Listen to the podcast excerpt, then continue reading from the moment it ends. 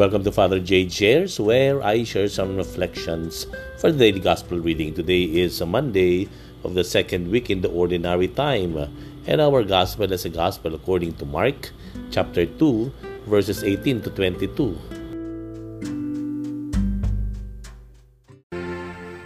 Sumainyo ang Panginoon at sumayo rin. ang mabuting balita ng Panginoon ayon kay San Marcos. Papuri sa iyo, Panginoon. Noong panahong iyon, nag-aayuno ang mga alagad ni Juan Bautista at ang mga pariseyo. May lumapit kay Jesus at nagtanong, Bakit po nag-aayuno ang mga alagad ni Juan Bautista at ang mga alagad ng mga pariseyo? Ngunit ang mga alagad ninyo ay hindi. Sumagot si Jesus, Makapag-aayuno ba ang uh, mga panauhin sa kasalan samantalang kasama nila ang lalaking ikinasal? Hindi. Kapag wala na ang ikinasal, saka pa lamang sila mag-aayuno. Walang nagtatagpi ng bagong kayo sa lumang kasuotan. Pag-urong ng bagong kayo, mababatak ang luma at lalong lalaki ang punit. Wala rin namang nagsisilid ng bagong alak sa lumang sisidlang balat sapagkat papuputukin ng alak ang balat. Kapwa masasayang ang alak at ang sisidlan. Bagong alak, bagong sisidlang balat. Ang mabuting balita ng Panginoon. Pinupuri ka namin, Panginoong Heso Kristo.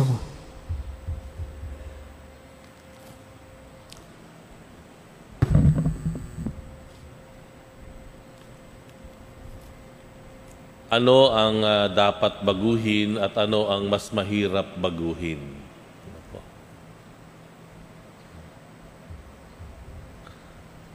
Mas madali pong malaman ang pangailangan na itama kapag ang pinag-uusapan natin ay mali. Mas madali pong makita ang pangailangang ituwid kapag ang nakikita natin ay baluktot. Sa Ebanghelyo ngayon, ang pinag-uusapan, pag-aayuno, fasting pag-ayuno, fasting. Tama, mali? Tama. Huh? Fasting. Ang pag pag-aayuno po ay isang pamamaraan na kung saan ang tao ay nagpapakita ng kanyang uh, hangarin, no? nagpapakita ng kanyang uh, pananalangin, pamamanhik sa Diyos. No? Kaya siya ay nag-aayuno. Meron siyang gustong iparating sa Diyos. Pero, bakit ganon? Sa Ebanghelyo, ay nakita at napansin ng mga uh, lumapit kay Jesus na ang mga alagad ni Jesus daw ay hindi nag-aayuno. Bagamat ang mga alagad ni Juan, ni Juan Bautista, at alagad ng mga pariseyo ay nag-aayuno. Tama ang pag-aayuno ayon sa atin, pag-usapan. Bakit hindi nag-aayuno ang mga alagad ni Jesus? Ganong ito ay tama.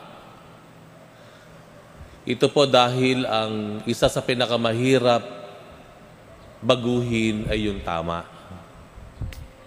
Ano po ibig kong sabihin? Meron tayong tinatawag na tama at mas tama. May tinatawag tayong akma at mas akma. Okay po? Huh? May mabuti at mas mabuti. Halimbawa. Huh? Ang kumain, mabuti. Tama po. Pero ang kumain ng ma- ma- maayos na pagkain, ng gulay halimbawa, masasabi nating mas mabuti ang mag-aral, mabuti. ang magseryoso sa pag-aaral, mas mabuti. Tama po. Halimbawa po ito, no? Sa Ebanghelyo, ang pag-aayuno ay tama. Pero mayroong mas tama. Ano po yun? Yung malaman at makilala nila na si Jesus na kanilang kasama na ang dapat nilang puntahan, ang dapat nalang lapitan, hingian. Dahil hindi mo na kailangang magsakripisyo papunta sa Diyos sa langit, gayong ang Diyos ay nagkatawang tao na at kasama mo na. Tinuturuan ng Panginoon ang mga tao na pumunta sa Kanya kilalanin siya, na dumaan sa Kanya, sapagat siya naman talaga ang daan, ang katotohanan at ang buhay. Pagkilala kay Jesus. Kaya nga po mahirap talaga po ang usapin na ganyan. Ano? Dahil mayroong mga tila tama, pero dapat nating makita kung ano ang mas tama. At yun ang dapat nating dapat gawin. Okay? Nung mga nakaraang mga buwan po, ang usapan sa parokya, yung pagpuprosesyon. Ha? Pagpuprosesyon. Sino po dumadalo ng prosesyon sa inyo? Nung nakaraan, nagkaroon tayo ng kauna-unahang prosesyon ng Nazareno. Sino po ang kasama? O magkakaroon po ulit tayo ng prosesyon sa Santo Niño. Di ba? Meron tayong prosesyon nung nakaraan, yung Christ the King. Ayan. Maganda po ang posisyon. Ngayon, ang nagiging discernment process ngayon ng ating simbahan, lalo-lalo na yung mga ministries and organizations na involve in the liturgy, ay tama pa ba na magprosesyon as often as we want? Ah. Tama pa ba na magprosesyon kung kailan natin gusto?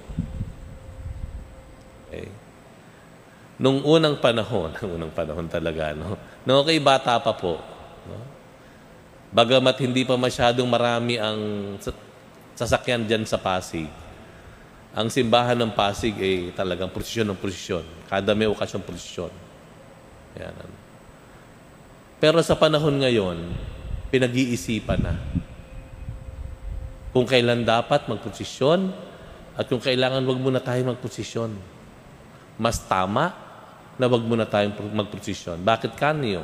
Ito yung discernment just to, you know, to, to share with you. No? Ang pagpuprosesyon ngayon, iba na sa pagpuprosesyon noon. Dahil iba na po ang kalagayan ng mga lansangan ngayon. No?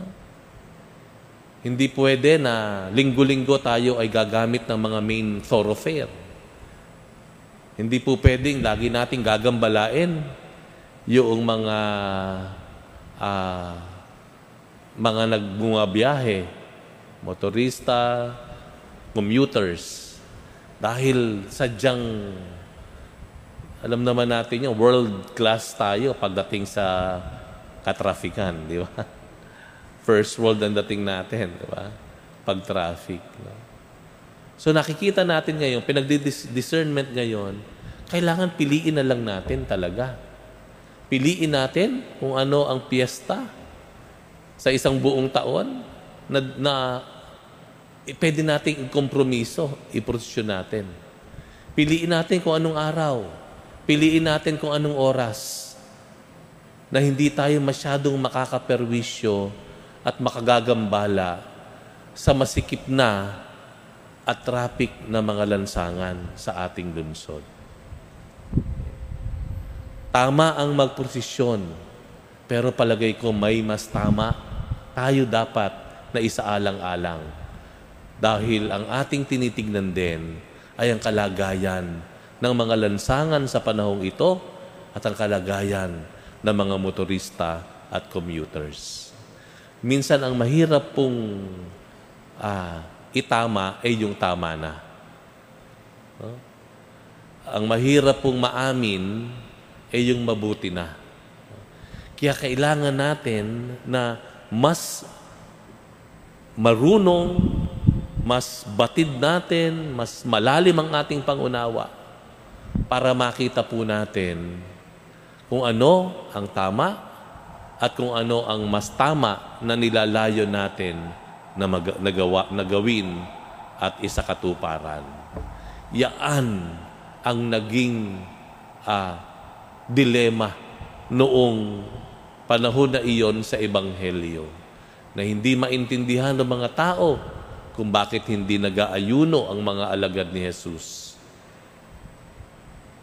Kung bakit dapat na hindi kailangang mag-ayuno ang kanyang mga alagad sapagkat naroroon na siya na pwedeng diretsyong lapitan, ah, hingan, dalanginan, kaysa sa mag-ayuno pa, gayong naroroon pa siya. Kaya marai, marahil ay, tingnan natin ano yung mga maituturing nating tama na kailangan din nating dapat tignan ng pangalawang beses na baka may mas tama pa. No? Ano yung mga kaisipan, nakagawian, pamamaraan natin na inaakala nating tama, pero sa sandaling ito ay kailangan natin na baguhin dahil may mas tama na na itinuturo ang Panginoon.